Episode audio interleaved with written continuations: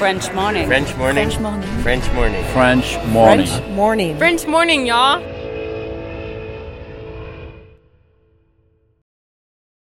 Cet épisode a reçu le soutien de la CFE.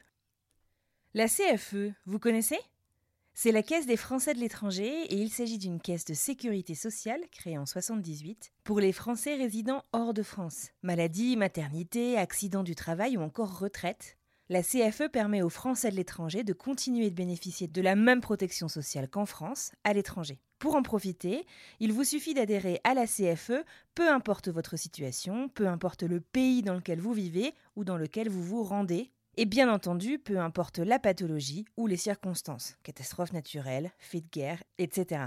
Grâce à la CFE, vous pouvez vous détendre. La Caisse des Français de l'étranger assure la continuité avec le système français de sécurité sociale lors de votre départ de France, mais aussi lors de votre retour d'expatriation, ou encore grâce à la prise en charge des frais de santé pendant vos prochaines vacances en France. Pour en savoir plus, direction cfe.fr. Je pense que le fait d'habiter à l'étranger, peut-être que je vais dire une bêtise, hein, mais en tout cas pour moi, ça a un petit peu retardé euh, euh, les choses entre guillemets sérieuses qui sont euh, avoir des enfants, se marier, acheter un appartement, avoir euh, une situation on va dire stable. Ça laisse un peu plus de liberté, on veille peut-être un peu plus au quotidien.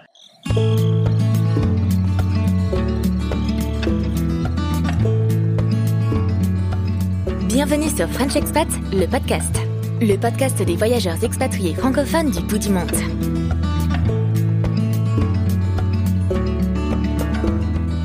Salut, salut et bienvenue dans French Expat le podcast. Moi, c'est Anne Fleur, la créatrice du podcast. Et aujourd'hui, nous prenons la direction d'un pays dont je rêve, mais vraiment rêve de parler depuis longtemps. Il s'agit de la Russie. Et on le fait en compagnie de Grégoire, qui est basé là-bas depuis 10 ans. Grégoire est tombé amoureux de ce pays lors d'un échange universitaire à Moscou. Depuis, il a vécu en Ukraine, juste avant la Révolution, puis à Irkoutsk, en Sibérie, dans la région du lac Baïkal, mais aussi en Ouzbékistan, pour mieux revenir à Moscou ensuite. Alors je me sens un peu ignare en disant ça, mais oui, moi je pensais qu'en Sibérie il faisait moins 50, euh, et en fait pas du tout. J'ai trouvé ça vraiment passionnant, fascinant, la diversité des territoires en fait qu'il y a en Russie. Figurez-vous quand même qu'il y a pas moins de 12 fuseaux horaires dans ce pays. C'est complètement incroyable, personnellement je ne réalisais pas à quel point ce pays et cette culture est composé de contrastes. Cet épisode vous fait voyager, la passion de Grégoire pour son pays est vraiment communicative. On parle de VIE, de révolution, de culture au travail et de culture russe en général. Grégoire casse les clichés véhiculés sur la Russie et ça fait vraiment du bien. Alors fermez les yeux, laissez-vous porter et bon voyage. Salut Grégoire, bienvenue dans French Expat le podcast. Tu es notre tout premier invité de Russie. Je suis trop contente. Comment ça va? Salut Anne-Fleur, euh, très bien, très bien. Et toi? Ça va très très bien, je te remercie. Je t'ai contacté suite au conseil d'un copain à toi qui s'appelle Alex, qui a été invité sur le podcast il y a quelques semaines. Euh, Alex qui est le créateur de Pèlerinage américain. Alors euh, je suis super contente de pouvoir m'entretenir avec toi. C'est une destination, tu nous parles d'une destination euh, qu'on n'a jamais abordée dans le podcast et que j'ai vraiment envie euh, de découvrir, de Russie. Est-ce que tu pourrais... Avant de nous parler de tout ça, bah, nous dire un petit peu qui t'es. Alors en quelques mots, donc euh, je m'appelle Grégoire, je suis originaire donc de la région parisienne euh, où j'ai grandi et j'ai vécu euh, et aujourd'hui donc j'habite à Moscou euh, depuis maintenant 6-7 ans. Voilà et je suis parti entre guillemets à l'est de, depuis déjà 8-9 ans. Voilà. Et pour l'instant, j'apprécie toujours autant la vie en Russie, donc tout se passe bien. Cool, très bien. Ouais, on va revenir euh, là-dessus parce qu'effectivement, tu es parti euh, depuis un petit moment, euh, pas tout de suite en Russie d'ailleurs, si j'ai Mhm. bien tout suivi. Est-ce que du coup, c'est ta première euh, expérience euh, de partir euh, à l'Est en expatriation ou est-ce que, je sais pas, pendant des études, tu avais eu l'occasion de partir déjà? Alors en fait, la première fois que je suis parti euh, en, enfin à l'est, euh, c'était euh, lors d'un échange étudiant assez classique. Euh, c'était à Moscou. C'était euh, il y a dix ans déjà. Euh, il y a dix ans et euh, tout de suite j'avais vraiment adoré. Euh, je pense qu'il y a peu de personnes qui qui n'aiment pas leur Erasmus. Moi j'avais vraiment un coup de cœur pour Moscou et surtout la Russie, toutes les possibilités de voyage, d'aventure, de rencontres. voilà, c'est un grand pays, il y a plein de choses à faire. Et donc quand j'ai terminé mes études, je me suis dit ok, il faut trouver un boulot là-bas, il faut y retourner. Ça a été un peu compliqué. C'est pour ça que dans un premier temps, je suis allé euh, travailler en Ukraine, qui est un pays aussi euh, super, qui, euh, qui ressemble pas mal à la Russie sur certains aspects. Bon, je pense que mes copains ukrainiens, s'ils entendaient ça, ils me, ils me tueraient. Mais euh, non, ça, ça, reste, ça reste un peu le même, même environnement, la même culture. Et, euh, et, voilà, donc j'étais à Kiev pendant un an et demi. Comment est-ce que initialement justement tu t'es retrouvé en Russie? Donc j'ai compris que tu es venu en échange uh-huh. étudiant, mais euh, est-ce qu'est-ce qui t'a attiré en fait vers la Russie? Comment est-ce que tu as choisi cette destination? Est-ce que ça a été euh, une opportunité ou des affinités avant même de partir? Alors j'ai pas, euh, c'est vraiment plus de la curiosité, un, un certain euh, peut-être une envie d'aller découvrir ce pays qui qui pour beaucoup reste un peu mystérieux, pas mal de paradoxes, de clichés, etc. Et euh, je me suis dit bon, euh, partir six mois en échange, euh, j'avais pas envie d'aller euh, au bord de, de, la plage pendant six mois. J'avais envie de de, de, de, découvrir quelque chose que qu'on peut pas découvrir juste en une semaine en, en, en, en, tant que touriste. Et je pense que la Russie c'est un pays qui est, qui est difficile à cerner et qu'il faut du temps pour pour pour comprendre ou en tout cas pour apprécier. Donc voilà, c'était plus un peu cette envie d'aller hors des sentiers battus Très bien. Euh, donc euh, du coup, te voilà qui euh, débarque euh, en Russie. Donc euh, les six premiers mois de ton expatriation, enfin de ton expérience à l'est, comme tu le dis. est-ce que tu peux me raconter un petit peu bah, justement comment est-ce que tu t'étais préparé à tout ça et peut-être à quoi tu t'attendais? Comme tu le dis, c'est un pays qui est difficile à cerner et pour lequel, en tant qu'Européen, en tout cas, on a peut-être beaucoup de clichés, sans pourtant pour autant sans pour autant vraiment bien le connaître. donc tu t'attendais à quoi et puis bah, comment s'est passée justement euh, cette arrivée et cette confrontation à la réalité? Alors, je m'attendais à quoi? Je m'attendais, euh, je m'attendais déjà au froid. Quand on pense à, la Russie, on pense au froid. Euh, c'est vrai que bon, bah, en hiver, euh, on a pas mal de neige. Euh, il faut avoir un gros manteau, des bonnes chaussures. Mais je pense que c'est, enfin, même pas. Je pense, c'est un, un, hiver assez comparable à ce qu'on peut trouver à Montréal, par exemple, ou au Canada. Voilà, donc c'est quand même sympa. Il peut y avoir de la neige, il peut faire froid, mais on peut avoir une super météo et euh, il y a plein de manières de, de, profiter de ça. C'est quoi la température minimale à Moscou? Euh, La température minimale, euh, bah, en fait, ça varie vachement des années euh, entre les années, mais là, en ce moment, c'est dans les moins 10 euh, qui fait quoi. Moins 10, c'est la norme. Ah ouais, d'accord, ouais, je m'attendais à beaucoup bien pire. Non, moins 10, c'est la norme, on va dire, mais il peut faire, il peut faire zéro l'année dernière, il faisait plutôt zéro il y avait pas de neige à Noël l'année dernière, par exemple. Donc, euh, ah wow, ok. Ouais. Et, euh, et ça, c'est à Moscou, parce que dans le sud de la Russie, euh, on fait pousser de la lavande. Euh, enfin, il, il, fait plutôt bon. Donc, euh, c'est dingue la, la, la, diversité des climats et des, régions que vous avez. Enfin, c'est tellement grand. Avant qu'on appuie sur enregistrer, tu me disais qu'il y avait 12 euh, fuseaux horaires. Ouais, c'est ça, 11 ou 12. chaque fois, Incroyable. C'est ça, ouais. Et puis ça va de ça va du cercle arctique jusqu'au bord de la mer Noire, euh, le Caucase, et donc là sur le bord de la mer Noire, euh, vers Sochi, euh, et là en ce moment il fait 15 degrés, euh, les gens sont en terrasse quoi. ouais, c'est le sud de la France. Quoi. Exactement. Donc euh, donc voilà, c'est ça qui est aussi intéressant, et c'est pour ça que moi j'aime beaucoup la Russie parce qu'on on reste dans le même pays, surtout en ce moment où c'est difficile de voyager, on peut voyager dans le pays, mais aller dans des endroits qui sont très différents tout cas géographiquement, euh, d'un point de vue climatique, et mais aussi culturellement. Excellent. Effectivement, ça, enfin, ça laisse assez, ça laisse assez rêveur. Du coup, euh, tu vas faire cet échange donc euh, en tant qu'étudiant, mm c'est pas un stage la toute première fois? Non, c'est c'est ça, c'est un, un, échange et euh, ouais, et euh, je m'étais préparé donc comment? Donc en achetant des, des bons des bons vêtements d'hiver, mais aussi en apprenant euh, en apprenant un peu le russe parce que euh, en Russie, les gens ne parlent pas beaucoup anglais. Euh, de plus en plus maintenant, et dans les grandes villes un, peu. Mais euh, si on veut vraiment aller à la rencontre des gens, discuter avec eux, etc., être un peu autonome, il faut vraiment avoir la base, ne serait-ce que déjà savoir lire l'alphabet, parce que c'est un autre alphabet, l'alphabet cyrillique ce genre de, de, petites choses qui permettent d'être euh, voilà de pouvoir se débrouiller euh, au quotidien. D'accord. Et enfin c'est une langue qui n'est pas complètement euh, facile j'imagine à, à, appréhender. Enfin ça a rien à voir avec tout ce qu'on connaît. Il y a quoi? Il y a un petit peu enfin c'est c'est t'as comme des racines grecques ou je dis des conneries complètes Non non c'est une langue slave donc ça ressemble pas mal au, au polonais, au tchèque, au serbe tout ça. Ce qui est assez sympa c'est qu'il y a pas mal de, de mots français qu'on retrouve dans la langue russe parce que ah ouais. Euh, comme dans pas mal de pays, le, le français avant euh, été super populaire euh, à la cour, à la cour impériale. les, les tsars parlaient français, etc. Donc tout ce qui est, il y a pas mal de vocabulaire un petit peu, on va dire, artistique ou culturel qui, qui est français ou des choses assez, assez, assez, assez bêtes comme, je sais pas, garde-robe, cauchemar ou alors abat-jour, je sais pas, des trucs comme ça. C'est marrant, d'accord euh, cache-pot aussi, enfin, des trucs euh, qui sont improbables, euh, pincette, euh, je sais pas, c'est des trucs comme ça qui sortent, qui sont assez amusants. Mais sinon, non, c'est une grammaire assez dure avec déclinaison. Euh... Mais bon, là, le français aussi, c'est pas facile. Ouais, non, c'est vrai, c'est vrai, tu as tout fait, tout à fait raison. Euh, ok, donc du coup, tu fais euh, cet euh, échange de six mois, donc euh, te voilà de retour en France.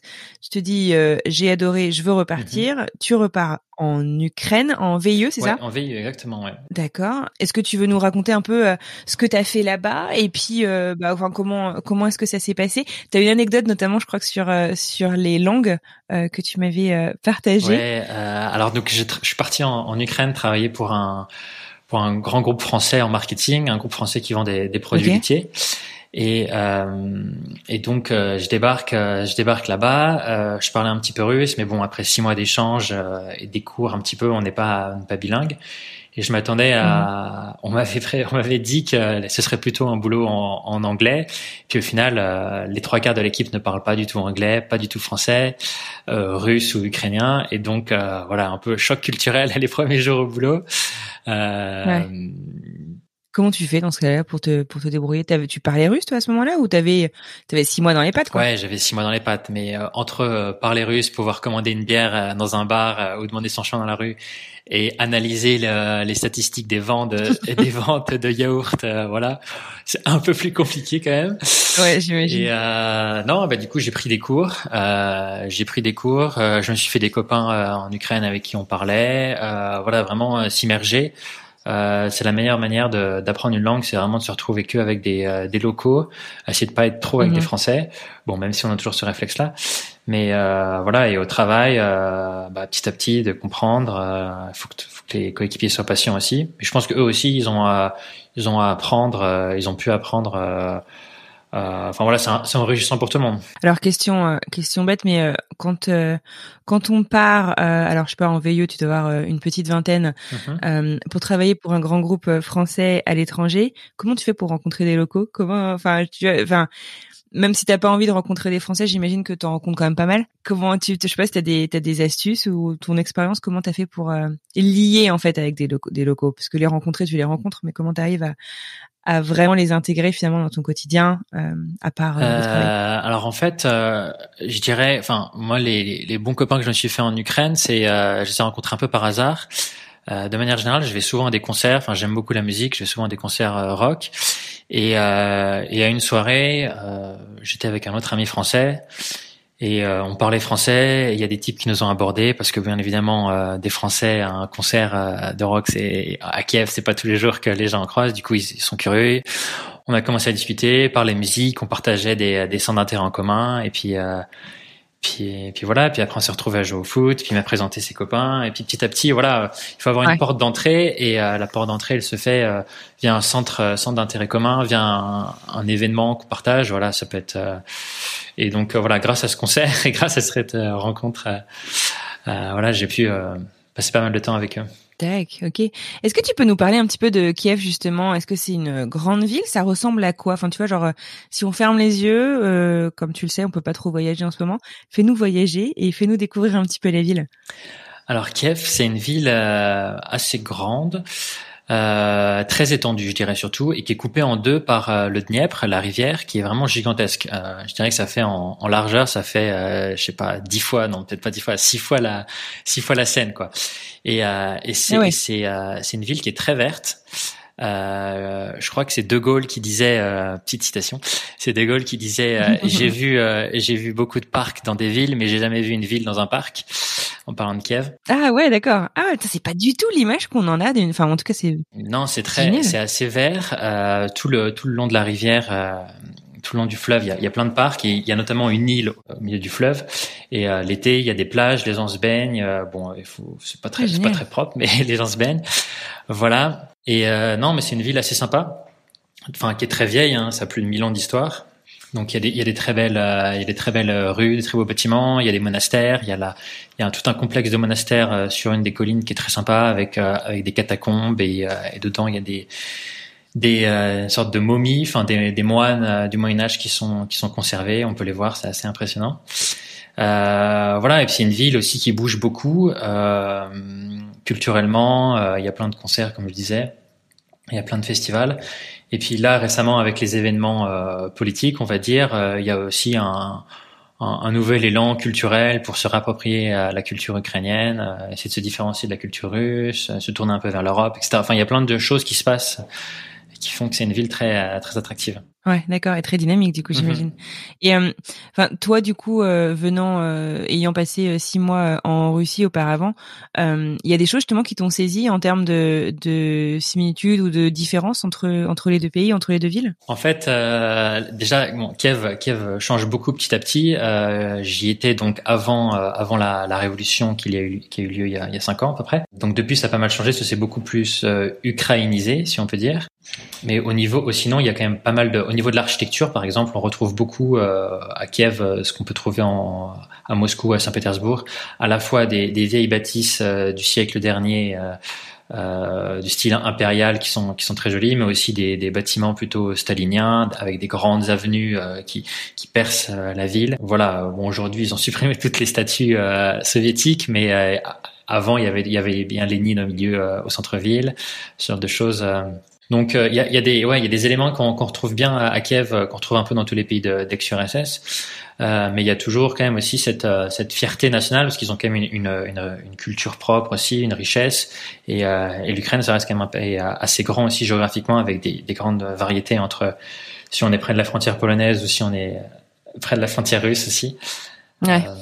voilà. D'accord Cool, ok, non, c'est super intéressant, je te remercie. Donc du coup, finalement, tu restes combien de temps dans cette euh, boîte euh, de yaourt? Euh, Donc je reste, je reste un an et demi à peu près, ouais, un an et demi. D'accord. Et en fait, mon contrat n'est pas renouvelé parce qu'il y a cette révolution. C'est un contexte hyper particulier du coup en tant que jeune jeune actif. C'est ça, ouais. L'économie en prend un coup. Mm-hmm. Et donc voilà, pas de perspective. c'est difficile difficile de voir comment de se projeter exactement voilà. Et euh, donc mon expérience en Ukraine se termine. Je rentre en France un peu un peu frustré comme tu peux l'imaginer. Et euh, bon j'ai qu'une envie c'est c'est de repartir. Ah, c'était vraiment le coup de foudre en fait hein, avec euh, avec ces cultures de de l'est de l'est du continent. Je vais dire du l'est européen non mais euh... ouais ouais tout à fait. Qu'est-ce qui qu'est-ce qui te plaît euh, tant? Enfin tu vois je sais pas c'est une question qui est pas facile, hein, je sais, parce que moi, j'ai vu aux États-Unis, je sais, je sais pas si je pourrais te répondre en deux minutes sur ce qui me plaît ici. Enfin, tu vois, qu'est-ce qui te donne envie d'y retourner absolument? Est-ce que c'est bah, le fait d'avoir vécu étranger, tout simplement, qui est quand même une une vie très différente? Euh, Est-ce que ça a été euh, un attrait particulier pour la culture? Enfin, d'où viennent ces coups de cœur en fait? Est-ce que tu sais le dire euh, ou pas particulièrement? Alors c'est une question qu'on me pose souvent quoi, parce qu'en plus euh, un truc marrant, c'est en Russie quand tu croises des Russes, souvent ils te demandent pourquoi, mais qu'est-ce que tu fais là quoi? Dans le sens euh, dans, dans, le sens il y a pas mal de Russes qui voudraient partir en Europe tu vois. Genre euh... mais viens on échange de place quoi. Et euh... non mais ce que je trouve euh, enfin il y a plein de choses qui qui, qui rentrent là dedans donc déjà ouais euh, c'est sympa de, vivre à l'étranger après la Russie comme je disais un petit peu c'est pour moi plein de mystères plein de paradoxes c'est vraiment le pays des extrêmes, euh, le pays où il peut faire très froid, très chaud, euh, où il y a des climats très différents, des, des, des paysages très différents, des gens très différents. Euh, il y a vraiment pas de. Pour moi, c'est vraiment un pays où, où il y a plein de surprises, plein d'aventures.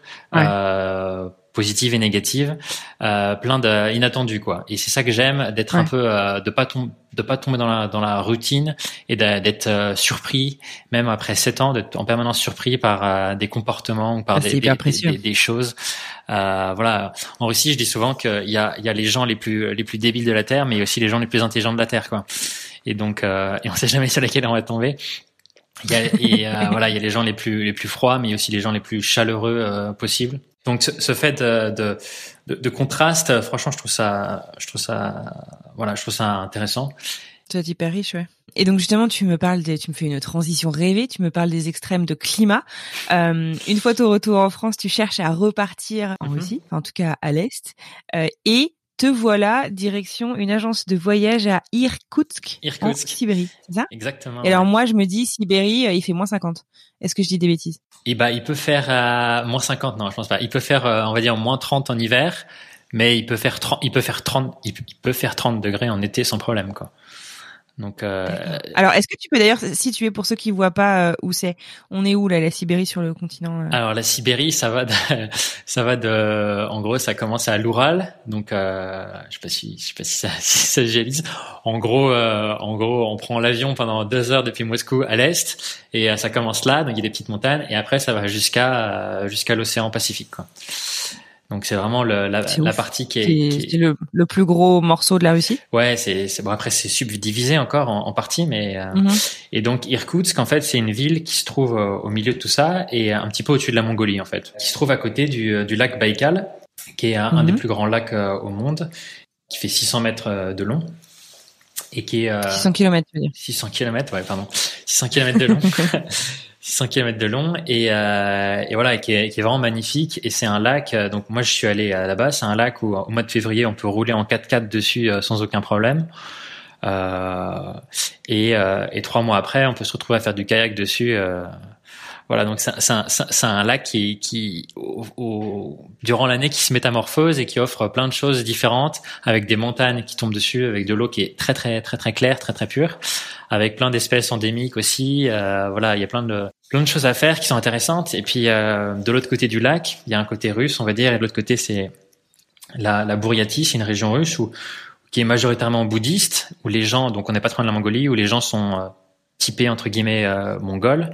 Et donc voilà, euh, c'est aussi intéressant euh, euh, là-bas d'aller visiter des temples bouddhistes, euh, de, de manger des plats un petit peu un peu exotiques, etc. Et c'est, c'est très riche. Hyper riche, hein. Ouais, ouais c'est hyper riche. Et quand on est là-bas, les gens, ils sont donc c'est quoi, c'est six heures d'avion de Moscou. Quand tu leur demandes s'ils sont déjà allés en Europe, ils te disent ouais ouais, je suis déjà allé à Moscou tu vois. pour, pour eux, c'est pour, pour, eux, c'est aussi simple d'aller en Thaïlande en avion que d'aller à Moscou. Quoi. C'est incroyable, d'accord. Et alors donc du coup là justement tu pars euh, dans une agence de voyage euh, mm-hmm. en Sibérie, c'est ça? Ouais, exactement. Et donc c'est ouais, c'est une agence qui se qui promeut des, des voyages un petit peu euh, aventure, du style euh, une semaine en chien de traîneau ou alors une semaine en, en kayak sur le lac Baïkal des trucs comme ah ça. Oui, donc tu connais bien. ouais. Et donc, euh, et donc voilà, l'idée c'est de, de, mettre en avant un petit peu les, les, les richesses de la région. Donc euh, voilà, c'est c'est assez cool. Accompagner aussi les touristes. Plutôt sympa comme. comme ah, le, job, le job rêvé pour découvrir la région du coup. Exactement. Ouais. ah, trop bien. Tu l'as fait du coup en hiver, en été ou les deux? Euh, J'ai fait, euh, ouais, j'ai fait de février à, à l'été, ouais, six mois, donc un peu des deux. Donc tu as pu découvrir euh, un peu des génial. Ok, trop bien. Ok, donc euh, du coup donc tu fais cette expérience là et puis euh, bah, toujours toujours un peu fou de cette de cette vie en Russie, bah tu ne rentres pas en France et puis là tu direction euh, Moscou avec un stage en Ouzbékistan. Est-ce que tu peux me raconter un petit peu? Alors Ouzbékistan, je suis sûre qu'il y a plein de gens qui sauront pas le mettre sur une carte. Euh, moi, j'ai regardé avant qu'on s'appelle, donc je sais, mais mais je savais pas forcément non plus. Est-ce que tu peux nous le, nous le situer si on regarde euh, si on regarde ouais voilà la, silhouette, la forme de la Russie? Alors donc l'Ouzbékistan, c'est à côté du Kyrgyzstan et du, et du Tadjikistan. ouais, mais ça va pas aider beaucoup. Bien tenté. euh, non, ouais, c'est, on va dire, c'est au-dessus de l'Iran. Euh, c'est entre l'Iran et la Russie, quoi. Je sais pas si ça peut aider. Au patron, patron de la mer Caspienne. C'est un peu dans cette zone là qui est euh, euh, les, que les gens savent pas trop situer. Quoi. Il y a la Chine d'un côté, il y a l'Iran de l'autre, il y a la Russie au-dessus, et puis on va dire la Turquie un peu plus loin. Euh, voilà, c'est un peu le, le, le triangle des, des, pays en ce temps. Après, après cette expérience au Baïkal, je retourne à Moscou et en fait, je fais un, un rapide, euh, un rapide master et euh, en parallèle du, du travail. Et euh, pour ce master, je dois faire un stage. Et euh, toujours dans cette idée de découvrir de nouveaux horizons, euh, je, je, fais un stage euh, en Ouzbékistan à la délégation de l'Union européenne. Trois mois là-bas, c'est assez court, mais c'est euh, assez riche. Là, pour le coup, il fait très très chaud en été. Il fait, je sais pas, il fait 38 degrés, donc on meurt de chaud. Ah les Ouzbeks, enfin cette, cette, partie de la région, c'était une, c'est partie de l'Union soviétique, donc ça, parler russe, c'est un avantage énorme là-bas. tout le monde parle russe. Et euh, à ce stade-là de ton aventure, toi, tu parles, tu sais parler russe couramment à ce moment-là? Euh, Là, à ce moment-là, ouais, je me débrouille, je me débrouille déjà beaucoup mieux. Ouais. Euh, et donc, euh, et donc, ouais, c'est plus facile pour faire des, des, des rencontres, euh, pour visiter, euh, voilà, pour sortir un peu hors des sentiers battus. Et euh, ouais, expérience super enrichissante. Du coup, parce que du coup, là, à ce stade-là, ça fait combien de temps là que t'es que que, que t'es parti pour la première fois? Ça fait 4-5 ans? Ça fait ça fait trois ans, ouais, à peu près. Trois ans. Euh, donc du coup, tu as quand même eu euh, euh, l'opportunité vraiment de plonger quand même euh, dans, dans, dans, dans la culture.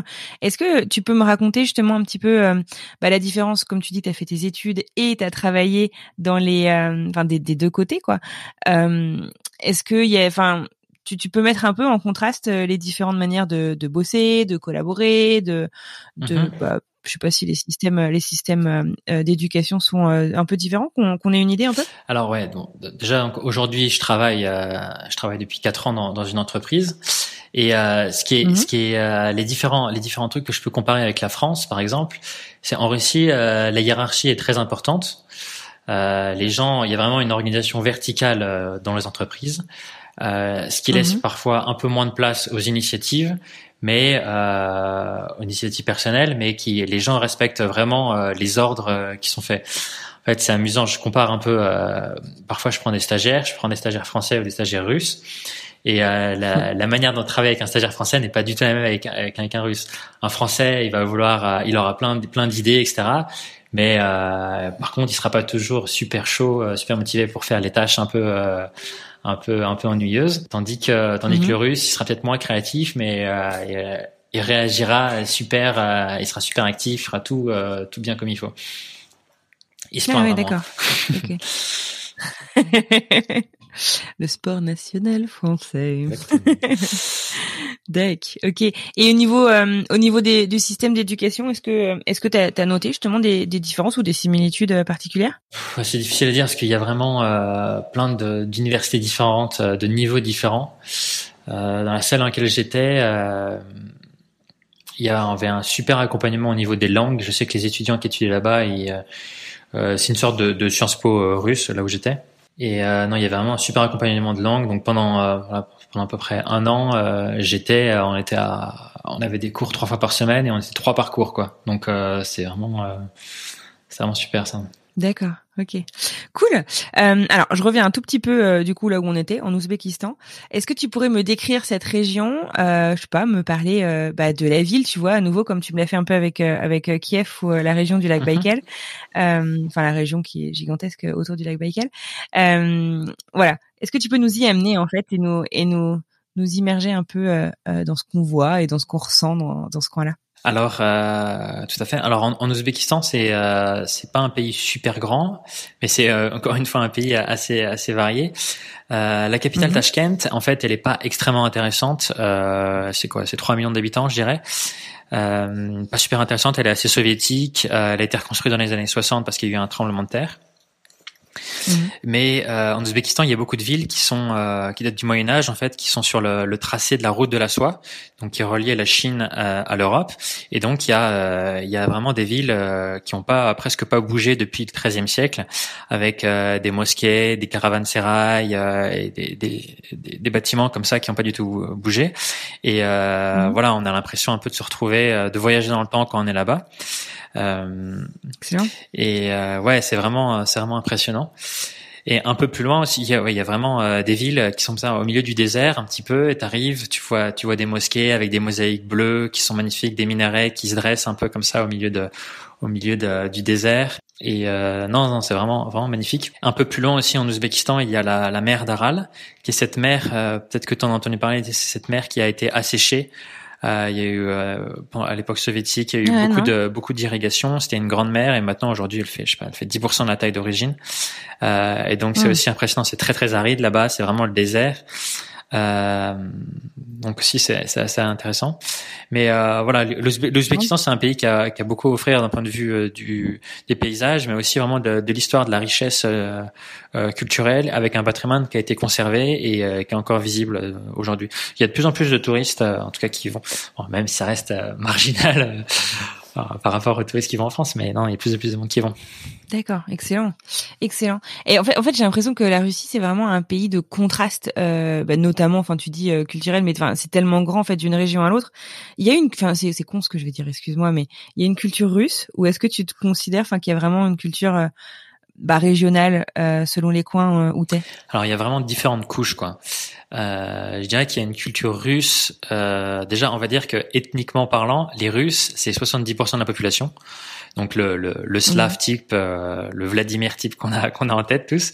Après euh, après il y a des gens euh, qui sont plutôt euh, typés euh, euh, bouddhistes. Bon, même si je, je schématise un petit peu, hein. Mmh, Euh, il y a des gens euh, qui sont, on va, on va dire, euh, des, des peuples du Nord, euh, donc euh, qu'on peut retrouver un peu aussi au nord du, du- du Canada, qui sont des éleveurs de rennes, etc. Et dans le Caucase, on a énormément de personnes qui sont euh, musulmanes et qui ont leur euh, culture propre. Alors, je parle des, des Tchétchènes, euh, des Mhm. Ingouches, euh, des Dagestanais, etc. Enfin, c'est une myriade de populations qui ont à chaque fois leur langue, leurs coutumes, etc. Et en fonction de ces peuples-là, ils sont plus ou moins assimilés à la culture russe, culture soviétique, je dirais même, euh, avec euh, avec des, des valeurs en commun. Mais euh, si on va dans le Caucase, euh, voilà, si on va en Tchétchénie par exemple, euh, la valeur, la, la- la cu- culture qui domine, c'est vraiment la culture tchétchène. Euh, en Tchétchénie, on ne peut pas vendre d'alcool. Euh, 95 pour 95% des femmes sont voilées. Euh, une blonde dans la rue qui marche sans voile, les gens vont la regarder. Tandis qu'à Moscou, c'est à tous les coins de rue comme ça. C'est vraiment des grandes différences. Euh, Il y a euh, voilà et donc c'est euh, les, les cultures, la manière dont les gens se, se se, se comportent est, est vraiment pas la même. Les relations hommes-femmes, par exemple, ne sont pas du tout la même euh, à Moscou que dans les que dans les montagnes reculées du Caucase Mhm. euh, qui sont beaucoup plus traditionnalistes. Si, si tu regardes l'histoire de la Russie, c'est, c'est- le territoire russe est fait de, par conquête petit à petit. Tout à l'heure, je parlais du Caucase. C'est la, la dernière partie qui a été euh, rajoutée à, à l'Empire russe. Ça date de euh, milieu 1800, donc c'est pas si, il y y a pas si longtemps que ça. Euh, et donc c'est pour ça que ces peuples n'ont pas encore été totalement assimilés. Euh, le, le système, euh, le système administratif russe fait qu'il y a pas mal d'autonomie qui est laissée à certaines régions euh, sur plein de sujets sociétaux. Voilà, il y a pas mal, c'est une en fait, il y a pas mal de républiques qui composent euh, la fédération de Russie. Et euh, donc, qu'est-ce qui, qu'est-ce qui unit un peu ces gens-là? Mais il y a quand même, euh, il y a quand même euh, un système, euh, un système euh, de, de, comment dire, scolaire. En fait, je dirais, bon, déjà, tu as quand même la majorité de la population qui parle euh, russe au quotidien, donc la langue russe Bien sûr. et qui a et, et cette langue russe, elle repose aussi sur une culture euh, qui est euh, les grands auteurs russes, Dostoïevski, Tolstoï, Pushkin, euh, certains certains aspects culturels euh, comme euh, comme euh, la, la musique russe, on peut penser à, à Tchaïkovski, Prokofiev, etc. On peut euh, donc tous- les Russes connaissent ça, euh, où, où, où qu'ils soient où qu'ils soient en Russie. Mhm. Euh, aussi la peinture, à la fois les trucs classiques, mais aussi les trucs un peu plus avant-gardistes, suprématistes comme Malevich, etc. Donc non, il y a, il y, a des- y, a des- y a des piliers culturels. Ouais. Et en fait, ce qui rassemble aujourd'hui, d'un point de vue, c'est un peu politique, mais ce qui rassemble un peu tous les Russes, et il y a une très forte utilisation de ce souvenir-là, c'est la, la victoire contre les nazis à la Seconde Guerre mondiale. D'accord. Aujourd'hui, tous les Russes, euh, qu'est-ce qui les unit? C'est qu'ils ont battu ensemble, ils sont combattus ensemble pour garder la Russie et ils ont vaincu ensemble euh, pour euh, pour voilà pour rester pour garder la, la Russie libre. Euh, et ça, c'est un truc euh, dans toutes les villes de Russie. euh, par exemple, pour le 9 mai, euh, en Russie, on fête le 9 mai la, la victoire sur le- l'Allemagne nazie. Euh, le- il y a des défilés dans toutes les dans toutes les capitales de région. Donc, t'imagines, il y a 80 défilés euh, avec des chars, et etc. Des trucs énormes. Euh, T'as plein d'affiches et c'est vraiment euh, c'est la fête. C'est pas la fête nationale, mais c'est la fête la plus importante en Russie. C'est la Ouais, cette, c'est euh, impressionnant. D'accord. Ok. Parce que t'as as quand même euh, 30 millions de personnes qui sont morts euh, en, en URSS. Donc euh, c'est pas mal. Ah ouais, non, c'est immense. D'accord. Un truc que tu quand on quand on échangeait pour préparer cet épisode, tu me parlais euh, des clichés sur la Russie et de la parfois mauvaise image euh, qu'on a euh, de de la Russie, alors euh, venant d'Europe ou venant d'ailleurs. Comment, enfin, je sais pas si tu l'expliques, euh, mais est-ce que tu voudrais tordre le cou justement à quelques clichés et, et remettre un peu les choses à leur place? Oui, alors bon, on en parlait tout à l'heure, le, le- le froid. Ouais. Euh, bon, il fait, il fait pas toujours froid. Tu t'imaginais qu'en Sibérie il faisait moins 50 tout le temps, mais, euh, Je suis un peu extrême, je sais. mais pas du tout. Euh, je me souviens que j'avais eu une discussion avec une américaine une fois, et euh, c'est pas très gentil pour les Américains. Une américaine, je- je- on parlait de, de fromage, tu vois, un truc qui nous tient à cœur en France. Et je disais que les Russes aussi font du fromage. Et euh, elle m'avait dit, mais mais comment vous faites pour les nourrir les vaches en Russie? Vous avez pas d'herbe. Vous avez de la neige tout le temps. Ah, ah oui, d'accord. oui, c'est un peu cliché quand même. Et, euh, là, et là, je lui avais dit, bah, euh, bah si, on a, on a, on a, on a de l'air, on a des fleurs. Enfin, tu sais, enfin, c'est- Ouais. pas de la glace, quoi. Bah Ça, oui. on a une paix sur la banquise, quoi. Ça. Et euh, ouais. Et euh, mais c'est le genre de truc qui arrive souvent. Et euh, je pense que la, la, quand, quand on voit la Russie dans des, dans des films, euh, on imagine toujours un peu les mafieux, euh, les prostituées, euh, les trucs comme ça. Mhm. Euh, c'est pas c'est pas c'est pas toujours le cas. Mhm. Euh, non, les Russes sont les Russes sont très euh, sont très cultivés aussi. Ils sont euh, ils ils aiment beaucoup la culture française et ils ont une image mhm. très positive de la France. Et donc on leur rend pas pas trop l'appareil avec des clichés.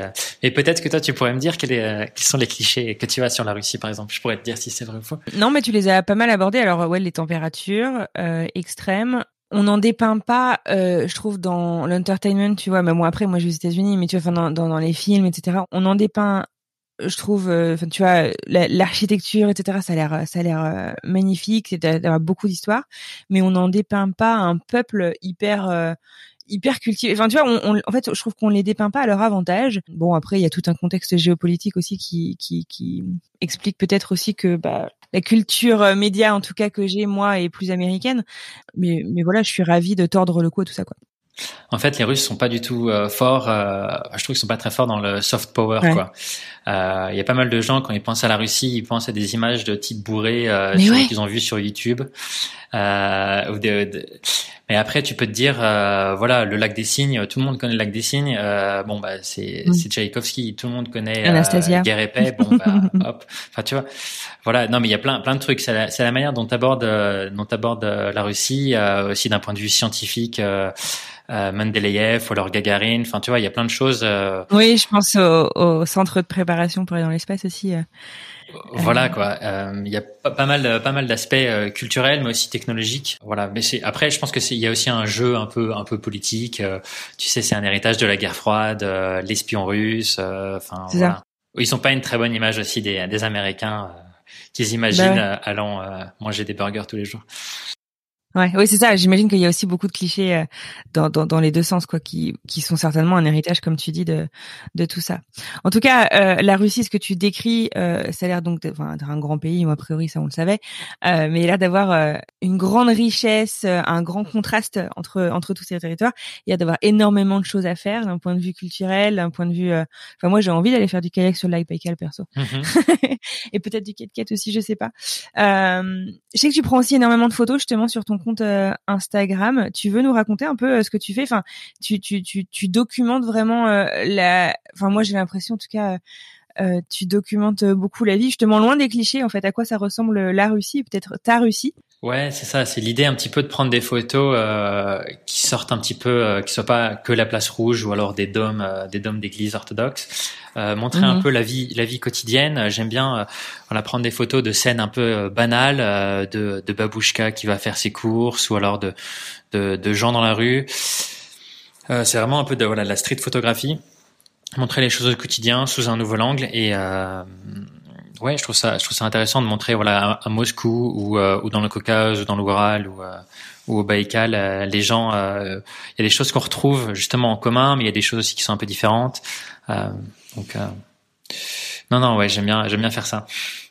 ça marche. En parallèle de tout ça, puisque euh, tu es quelqu'un qui n'aime pas trop s'ennuyer, tu as aussi créé un label de musique? Ouais, tout à fait. Euh, comme je disais tout à l'heure, euh, je vais souvent à des concerts de musique depuis toujours. Euh, J'allais déjà en France à des concerts de musique et euh, à Moscou. Donc euh, logiquement, quand, je pense quand on arrive dans un nouvel endroit, on s'intéresse à la culture locale. Donc moi, j'ai mhm. commencé à écouter de plus en plus d'artistes russes. Et il y a moins aussi d'artistes internationaux qui viennent se produire ici. Donc voilà, j'ai rencontré de plus en plus, je suis allé à de plus en plus de concerts ici. Et en fait, euh, bon, en discutant avec mes amis en France, euh, même je pense que ce sera pareil pour toi, euh, on connaît pas beaucoup d'artistes russes, on connaît juste les chœurs de l'armée rouge et la, la balalaïka, quoi. Euh, bah, je parle en tout cas de, musique contemporaine.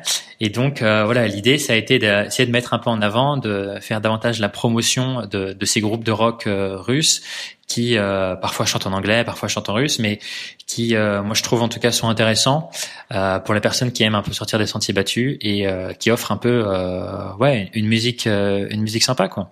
Et mm. je me suis dit c'est dommage qu'ils n'arrivent pas à s'exporter en dehors de Russie. On écoute bien de la musique espagnole, italienne, allemande, pourquoi pas russe. de mon point de vue, je sais pas si je suis objectif, mais je trouve que le russe n'est pas une langue si moche phonétiquement.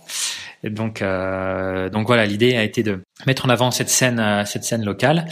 avec euh, avec euh, avec la création d'un label et euh, la promotion d'artistes en faisant des compilations mais aussi en sortant des, des, des albums. Génial, trop bien. Tu fais ça tout seul? Aujourd'hui, non, on fait ça à trois. Ok, d'accord. Et enfin, c'est quoi du coup les styles de musique que tu mets en avant? Est-ce qu'il y a un style en particulier qui te plaît ou? C'est plutôt rock, plutôt rock, un peu pop, un peu punk. Euh, voilà, l'idée c'est de montrer un peu un patchwork de, de ce qu'écoutent les jeunes euh, en Russie. Euh, mm-hmm. Voilà, ce sera pas de la musique commerciale. Hein. Et, ce que je trouve aussi intéressant, mm-hmm. c'est qu'on on, on, prend des groupes qui viennent à la fois de Sibérie, mais aussi d'Ukraine, de Biélorussie. Euh, et tu montres la diversité du territoire. Voilà, ouais, exactement. Ouais. Et bon, même si on comprend pas les paroles, on peut on peut un peu se mettre dans, le, dans la dans leur vie quotidienne un peu. Et, euh, et moi, ça m'impressionne toujours de voir aussi ces types qui parfois euh, sont basés en Sibérie et euh, bah, mhm. pour venir jouer à Moscou, c'est déjà déjà trois jours de train pour eux, euh, t'imagines, et, et, qui vont quand même faire des tournées, tu vois, qui se font des nuits dans le train pour faire une date, puis après le lendemain ils se repassent une nuit de train, tu vois. Enfin, ils, je trouve qu'ils, la passion, ils sont passionnés. c'est inspirant tout ça. euh, du coup, le label s'appelle Belka Records. Exactement, ouais. Belka, c'est un écureuil en russe. D'accord. Pourquoi l'écureuil alors? Parce que c'est, euh, tu vois, quand tu penses à la Russie, tu penses à un ours. Bah, on a voulu prendre un peu le contre-pied. J'aime bien l'humour. Super. Si t'étais pas parti en Russie euh, en 2011, je crois, à quoi ressemblerait ton quotidien aujourd'hui, tu penses? Euh, Si j'étais pas parti, je pense que j'aurais, euh, je pense que je serais peut-être marié avec des enfants et, euh, et j'habiterais en, en, en, banlieue parisienne? Non, je sais pas. Je pense que je pense que le fait d'habiter à l'étranger, peut-être que je vais dire une bêtise, hein, mais en tout cas pour moi, ça a un petit peu retardé. Euh, euh, les choses entre guillemets sérieuses qui sont euh, avoir des enfants, se marier, acheter un appartement, avoir euh, une situation, on va dire, euh, stable, euh, ça laisse un peu plus de liberté. On vit peut-être un peu plus au quotidien. Et tu serais heureux? Bah, Je serais forcément heureux, oui. Je serais forcément heureux. On peut, on, on bien sûr. Euh, Est-ce qu'il y a un conseil que tu aurais euh, peut-être aimé qu'on te donne il y a dix ans quand t'es parti, qui t'aurait peut-être aidé et que tu pourrais partager avec quelqu'un qui se prépare peut-être à partir en Russie ou qui vient d'arriver et qui et qui et qui atterrit tout juste quoi? Euh, ouais non euh, vraiment le conseil c'est la langue euh, la langue en Russie. C'est bien pour euh, pour en tant que touriste pour vraiment pas aller juste en surface et aussi professionnellement si on veut vraiment trouver un travail et pouvoir s'épanouir Ça marche, c'est noté. Euh, pour terminer, comme à la fin de chaque épisode, euh, je te pose une question. Est-ce que tu pourrais nous proposer euh, trois lieux, expériences, un truc à goûter ou un truc à ramener de Russie, ou peut-être d'une région, puisque c'est difficile peut-être de résumer la Russie euh, en, en, en, trois en trois choses, d'une région particulière que tu pourrais voilà recommander à nos auditeurs. Et en fait, nous après, ce qu'on fait, c'est que euh, on remet tout ça. On a un compte Mapster de tous les invités de French Expat sur lequel du coup, bah, on retrouve des, suggestions de locaux autour du monde. Pour le jour où on pourra reprendre l'avion et revoyager, quoi. Première expérience, peut-être les, aller voir les aurores boréales dans le nord de la Russie. Il y a une saison particulière pour les voir? Il y a une saison particulière, ouais. C'est plutôt en, c'est plutôt en hiver, euh, janvier et mars. En fait, à ce moment-là, euh, dans le nord, euh, vers Mourmansk, au-delà du cercle arctique, bah, il fait, il fait jour trois heures, quoi, pendant trois heures. Donc, euh, t'as plus de chances d'aller voir. Et puis l'activité est plus intense à ce moment-là. Euh, Je dirais aussi euh, la, tester la nourriture euh, russe, peut-être euh, un bon un bon borsch. Un bon borsch. Qu'est-ce que c'est que ça? euh, Borsch, c'est la soupe la soupe traditionnelle russe à base de betterave. Les, les Ukrainiens diront que c'est ukrainien. Je, je veux pas aller dans le débat, mais, mais c'est bon? Ouais, c'est super bon. Ouais, c'est super bon. Euh, voilà. Et un troisième truc, euh, prendre le transsibérien. Prendre le transsibérien, ouais, c'est le meilleur moyen de traverser toute la Russie et euh, c'est d'est en ouest C'est ça, ouais. C'est de, de Moscou jusqu'à Vladivostok. On peut aller jusqu'en Chine si on veut. Et euh, non, voilà, on voit, on voit défiler différents paysages. Euh, il passe par le lac Baïkal, des, des forêts de bouleaux à perte de vue, euh, et on peut faire plein de stops. C'est le meilleur euh, moyen de, de, découvrir la Russie et aussi de faire des rencontres dans le train, et, euh, de boire des coups avec ses voisins de compartiment. Euh, voilà, de, de, de tu l'as fait? Je l'ai fait, ouais, je l'ai fait. De lire, euh, de lire des bouquins en russe, euh, de tester un peu tout, quoi. C'est un peu un voyage. Euh. Trop bien. Et ça prend combien de temps de faire ce voyage? Sans compter les arrêts, bien sûr. Euh, je crois que t'en as de Moscou à Vladivostok, t'en as pour 5 jours, un truc comme ça. Si tu fais pas de stop. Ah ouais, c'est incroyable. ouais, je sais plus. Pour aller au Baïkal, c'est trois jours. Incroyable. Incroyable. trop bien. Écoute, euh, euh, génial. Écoute, ça fait ça fait rêver tout ça. Je te remercie d'avoir passé euh, ce petit moment avec moi pour me raconter toute ton expérience. Qu'est-ce qu'on peut souhaiter là pour la suite? Je sais pas, du beau temps. non, ouais, plein de nouveaux projets, de nouveaux voyages, de nouvelles découvertes, et la réouverture des frontières. Merci beaucoup en tout cas euh, pour tout ça. Euh, si on veut donc euh, du coup aller faire un petit tour et découvrir tes photos et découvrir donc la Russie telle que toi tu la connais, on peut aller faire un tour sur Instagram. Ton compte c'est Greg underscore che. Mhm. Je te souhaite une très très bonne continuation et je te dis à très bientôt Grégoire. Salut Anne-Fleur, ciao ciao.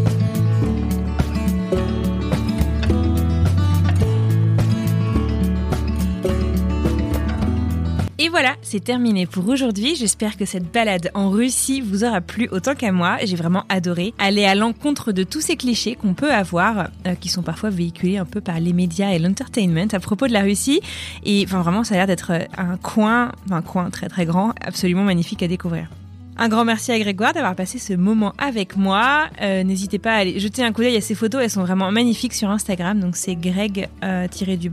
Et puis bah si vous voulez continuer la conversation autour de cet épisode, bah, comme d'habitude direction les réseaux sociaux, notamment sur Instagram on est plus actif, mais vraiment pas que. On est à peu près partout sur LinkedIn, Twitter, Facebook et donc Instagram et même Mapster et même Clubhouse. Vous pouvez retrouver euh, le club French Expat pour venir discuter du dernier épisode. Vous pouvez retrouver la vignette de l'épisode et puis bah venez en avec la communauté. N'oubliez pas que vous pouvez toujours nous laisser un petit message vocal sur le répondeur du podcast. Pour ça, direction notre site internet ou le lien dans notre bio de profil euh, sur tous les réseaux sociaux. Le premier lien vous conduira directement vers notre répondeur. On a hâte d'en savoir un peu plus, de savoir quels sont vos épisodes préférés ou qui est-ce que vous rêveriez d'entendre. Sur ce, je vous souhaite une excellente fin de semaine et je vous dis à lundi prochain. À bientôt.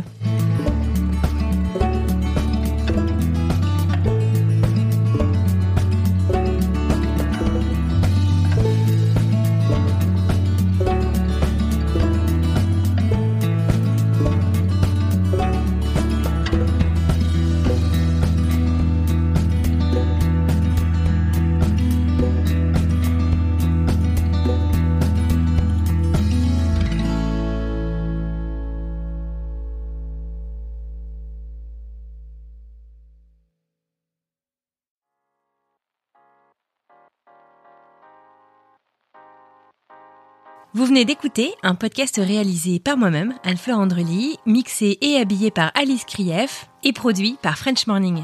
French Expat n'est pas le seul podcast de French Morning. Pour retrouver tous les podcasts du groupe, rendez-vous sur frenchmorning.com slash podcast.